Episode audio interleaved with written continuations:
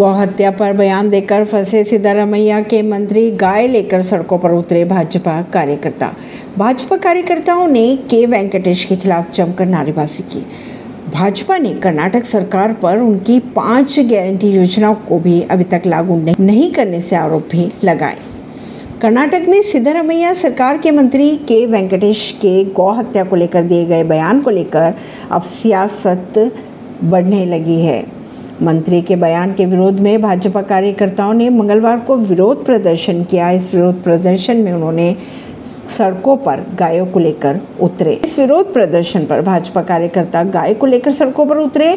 कहा यह जा रहा है कि के वेंकटेश ने अपने एक बयान में कहा कि अगर भैंसों को मारा जा सकता है तो गायों को मारने में क्या दिक्कत है? के वेंकटेश के बयान के खिलाफ सड़कों पर उतरे बीजेपी कार्यकर्ताओं ने अपनी नाराज़गी भी जताई।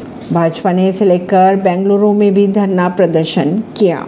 ऐसी ही खबरों को जानने के लिए जुड़े रहिए जनता सरिश्ता पॉडकास्ट से। परवीन दिल्ली से।